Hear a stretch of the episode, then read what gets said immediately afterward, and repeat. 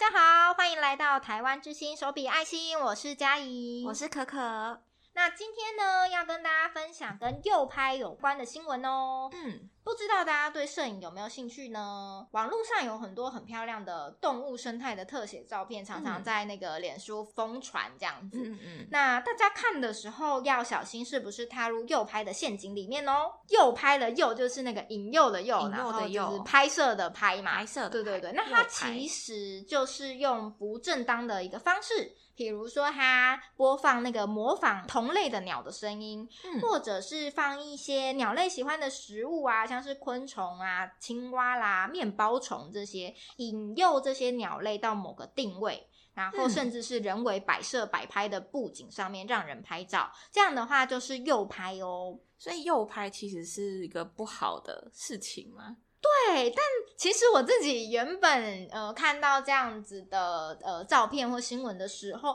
我只是觉得哦，那个就是狂热的摄影爱好者他们在做的事情。然后，但是因为最近协会刚好就是有就是举办一个线上的讲座，邀请到生态研究者李景宏老师来为我们说明诱拍对动物的危害，我才发现、嗯、哦，原来诱拍背后的问题牵涉这么广泛。哦、我本来也以为就是诱拍只是一个就是摄影师为了拍到更好的照片，所以就是给他吃点东西什么的。嗯，就是我没有想过原来他是个很。可能影响很大的事情。对对对，待会来跟大家分享，就是他们背后有哪些可能的影响的部分。嗯。那先来说一下，为什么我今天这个右拍会来跟大家分享呢？就是最近有个新闻是关于新店湾潭，他拿活鱼就是去引诱这个鱼鹰。的这个案件，嗯、那新闻中说到，这个保育类动物鱼鹰每年十一月到隔年的三月这个时间会来台湾度冬。那有一个姓冯的先生呢，他就是常常会在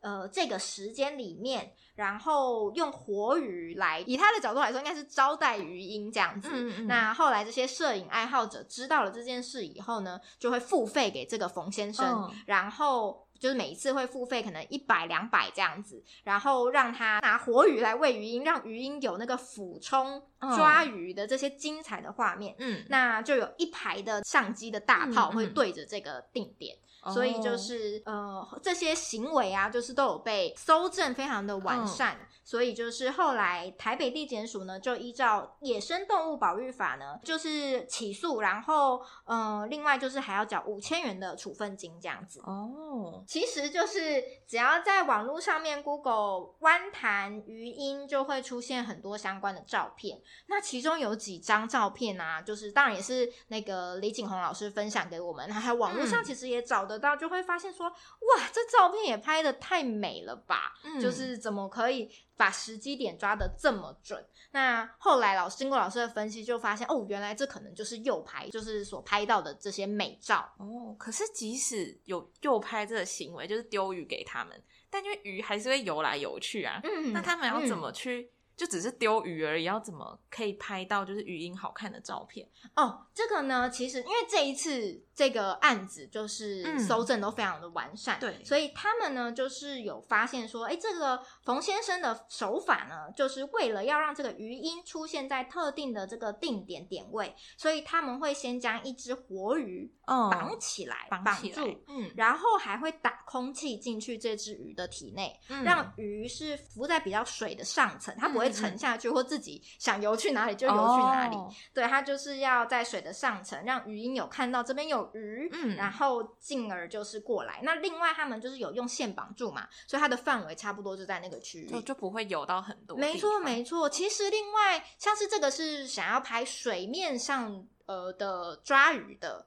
画面，那其实连水面下的他们都可以，就是用一些手法让摄影师是可以很轻易的拍到这个画面的，甚至是就直接变成说，呃，在陆地上，嗯，放置一个看起来里面设计的很自然的水缸，嗯，那水缸里面有鱼，所以让一些比较可能小型的鸟类抓鱼的鸟类，嗯，他们是直接会俯冲进这个水缸里面。哦，那摄影师只要拍照的时候。就是对着这个水缸就好了，哦、对，就是有点掏假包的感觉啦，对。但是这个鱼的部分，它其实像它俯冲进水缸啊，因为我们可以知道鸟类俯冲的时候，它的速度很快，所以它的水缸其实如果不够深、不够大，是可能会造成鸟类的一些受伤。对对对，哎、哦，把空气打到鱼的身体，也是在虐待那只鱼。没错，没错。其实像这样子的诱拍啊，时常会牵涉到像他们会拿面包虫或者是。甚至一些昆虫、蜥蜴来去放在那个地方，那你要如何让这个原本是活的东西不跑呢？他们可能是用钉子，哦、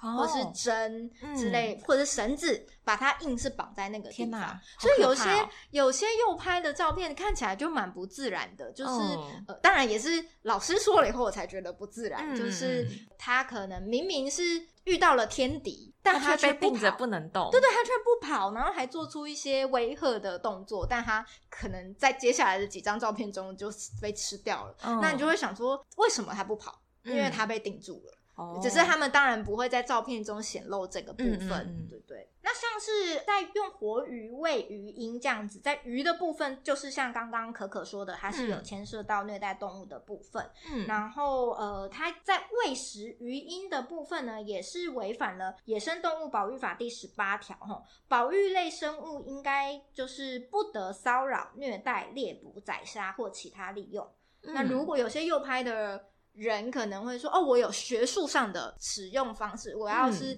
做研究的，嗯、这些其实都是要经过申请的，还不能说、哦、我今天要做研究，我就来右拍，嗯、这是不行的。嗯、所以目前的话，最直接的是不得骚扰，但是像老师就有说，就是骚扰这个定义就有点广泛了。嗯，对，所以我东西摆在那边，他自己要来吃，那这算骚扰吗？嗯、所以其实过往他们定罪开罚的状况没有那么的。”呃，顺畅，当然有一部分也是在举证的困难。嗯，你要放在那里，你可能也不知道是谁对是谁。没错，没错，就是我觉得很长动物相关的案件都会困难在举证的部分。嗯嗯，然后之前呃，目前的话，除了这个余音的案子有确定被定罪开罚之外啊，也有大雪山喂食蓝腹鷴。这个的话，被罚的金额就更高了一点。他被法官判罚要写悔过书，哦、然后还要就是罚款一万五千元。哦，比刚刚的多一万块。嗯、对对对，错，就是像这个蓝富贤的这个案子呢，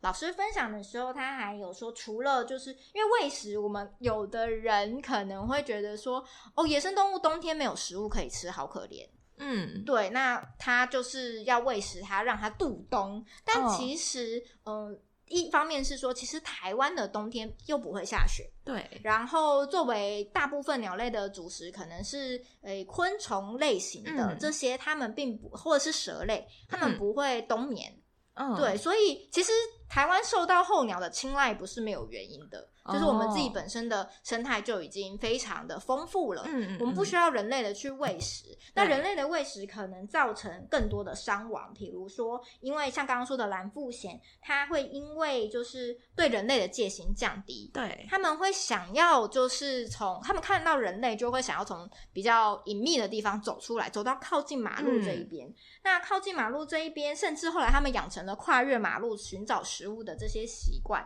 所以造成说蓝。富贤被往来车辆撞死的几率就大幅的增加哦，没错，所以其实甚至有一些鸟类会因为哎戒心降低了，我就是跑出来就有东西吃，嗯，但是人类知道这边有鸟，这些呃漂亮的鸟类，嗯嗯，它的天敌也会知道。哦，对对，你在这边放食物，这种鸟常常出现，那它的天敌在许可能呃过不久就会发现了，然后反而进而在这个场合猎捕这些就是鸟类，哦、对对，所以其实错误的爱心有时候会带来更多的伤害。嗯嗯，那另外还有一些蛮。嗯，蛮惊悚的照片是老师给我们看的，就是、哦、呃，像刚刚说的鸟类喜欢的这些昆虫啊、嗯、蜥蜴啊，有时候会被用尖锐的，那里对对对，嗯、所以鸟类在吃这些东西的时候，有时候会不小心的把。这些尖锐物品吃进去。哦，对对对，所以嗯，老师就有给我们看，有鸟的身上是明显从它体内是有尖尖的东西的，嗯，然后另外或者是死亡的鸟类解剖以后，它的内脏里面是有针的，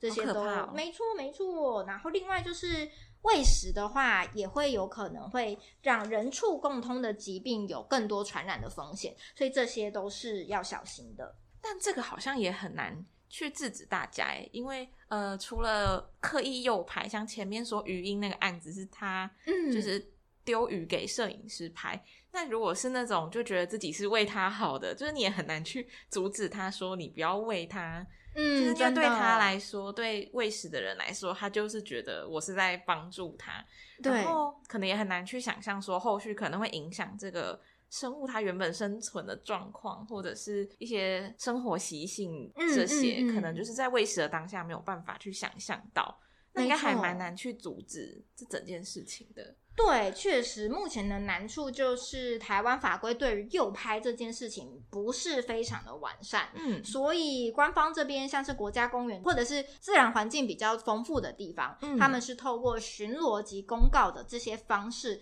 来去阻止这样的事情一再的发生。嗯，像是之前的话，除了就是刚刚讲的《野保法》第十八条用不得骚扰野生动物来去做呃罚款之外呢，嗯，其实还有一个比较迂回的方式。方式是用废弃物清理法。废弃物，对对对，就是如果喂食有造成环境脏乱的话，是可以使用到这一条的。但它确实有点隔靴搔痒的感觉。嗯，对，对对对，就你不是针对它喂食这个动物的动物这个本身的行为，没错。但是呢，像是在一些国家公园的范围内，本来就是禁止喂食的哦，它是明确的写出禁止喂食。嗯，所以这个的话，如果是呃，你有抓到行为人，他是可以直接开罚的，在国家公园这个范围里面。哦嗯、但嗯，确实抓到行为人跟他确实被开罚，可能还有一小段距离。比如说，你要拍到能够辨识他这个人的身份的东西，嗯嗯，比如说他的车牌号码，嗯，他有没有诶、欸、跟你聊天的时候说他是谁，或者是你有他的资讯，嗯嗯、这些可能都是呃能够辨识他到底是谁的一个呃管道这样子，嗯。嗯，所以老师那个时候有提醒我们，就是如果有看到这样相关的事情呢、啊，切记不要呃去斥责，不要在当场的时候斥责对方，嗯，因为这样的对方可能就是恼羞成怒，不会再跟你揭露更多的讯息，或你没有办法进行搜证。哦、另外，当然还是有时候，嗯、呃，在外面跟人家起冲突，有时候还是会有安全上的疑虑，哦、真的对，对，就是还是要以个人安全为主。然后，另外就是不要当场斥责对方，而是要把证据都收集的非常的清楚，才能够真正的就是进行后续的开罚这些检举哦。嗯，那另外呀、啊，就是呃，警察里面有一个。呃，分部叫做保七总队，它就是针对这些野动物相关的山林里面的来去做一些呃处理。嗯、所以，如果大家有看到这些类似右拍的照片呐、啊，你有进行完整的收证以后，你就可以把这些照片寄给保七总队的信箱。哦，那如果有人觉得说啊，呃，会不会被揭露我个人的身份，比较不担、嗯、比较担心的话，嗯、可以加入那个李景宏老师他们在脸书有一个社团叫做右拍。拍有用但可耻，那也可以把相关的证据传给这个社团。后续的话，老师他们会在也是就是跟保期总队做检举这样子。原来如此。嗯，那另外还是要提醒大家，如果这些你都做不到，那你最简单能够做到的事情就是针对一些嗯美好的不合理的那些照片，嗯、不要按赞，也不要转发，这就是。你的按赞跟转发，就是让这些摄影师，嗯、呃，给他们这些鼓励，让他觉得我的照片太美了，嗯、才会有这么多人。哦、那我下次也要拍，就是一样这么漂亮的照片。哦，对，所以说就是看到这些不合理的照片，就是不要按赞跟转发，就是减少这个需求，让摄影师就是不要再继续做这样的事情。对对对。可是要怎么去判断它是右拍的照片呢、啊？就是美好的不合理，因为有时候我会想说，搞不好真的 就是有发生这样的事情，可能他运气就真的很好啊 什么的。嗯，我自己看了老师提供的这几张照片，还有老师后面的解说，嗯，那基本上他们这些美好的不合理的照片呢，通常都是人工的布景。但他们也会采取，呃，这些布景的道具呢，会采取大自然会出现的东西，所以你不会觉得奇怪。哦，但大部分会有光秃秃的树干，光秃秃的树干，然后会有青苔，然后背景都蛮干净的。哦，对对对，然后甚至会有一些很奇怪的，像是鸟巢里面的小鸟是在这个光秃秃的树干上面，然后你就会看到他们可能拍到鸟妈妈回来就是育幼哦，但是基本上不太可能鸟妈妈会选择在一个光秃秃的树干四周没什么遮蔽物的地方来去巢。巢，嗯，对对对，所以其实这种状况就可以觉得说，哎，它是不是一个人为摆设的场景？嗯，然后他可能用小鸟，有点像绑架了小鸟，让鸟妈妈一定要来这个定点喂食，这样子。那如此。那另外就是有时候，当然像刚刚说的那些钉子啊、绳子这些固定的东西，可能没有 PS 的很干净，嗯，它可能就留了钉子的头，或者是有颜色的线这样子，嗯，所以偶尔还是可以看出一些。端倪啦，然后像鱼鹰的那个照片啊，嗯、就会可以看得出来，哎，鱼身上被绑了一个透明的鱼线，嗯、然后因为它鱼鹰抓鱼的时候，它是呃会拉到空中嘛，嗯、所以它那条线有一个很明显的水线，就是跟着那条直直的线上去。原来如此，对，嗯、所以有时候可以发现到一些人工的痕迹。嗯。嗯，那诶，猎物有的时候啊，会也有一些嗯不合理的行为，像刚刚有讲到。为什么遇到天敌却不逃跑，还要在原地威吓对方？嗯嗯，对，那或者是它尾巴跟肢体因为被定住而有一些不合理的转折之处，嗯、就是好像骨折或者是什么样子，大家可能把原本的那个钉子劈掉了以后，还会出现这些你觉得无法解释的地方，嗯、这都是人工介入的结果。嗯。嗯从前面这样听下来，就是右拍这件事，并不是我这些猛然原本想的这么单纯，就只是拍张照而已。对，它可能会影响蛮多，像是鱼，就是它被灌空气，就是被虐待啊，嗯、或是它们被钉住很痛，嗯、然后吃它们的鸟或是其他生物可能会受伤。真的啊，另外还有像是诶、欸，有的时候会是说，诶、欸有某个珍稀的鸟类在某个地方筑巢育幼，那就有一群摄影师知道了这件事以后，就会跑去那边，然后把那个育幼的巢的地方围住，然后就是。一天可能二十四小时都拿着大炮，嗯，就是大炮，就是他们的那个很大的摄影机，嗯，对着这个呃育幼的筑巢的地方去拍摄，嗯、甚至晚上可能还会打灯。嗯、那大家可以想象，就是鸟妈妈在这个状况下压力非常大，嗯、对，所以小鸟可能成长的状况也不是很好，嗯、甚至像刚刚说的，就引诱了它的天敌，发现哎。诶这边有一窝鸟哎、欸，那他就进来把这些小鸟吃掉，这样子。Oh. 嗯呃，但是其实啊，就是呃，刚刚有讲到，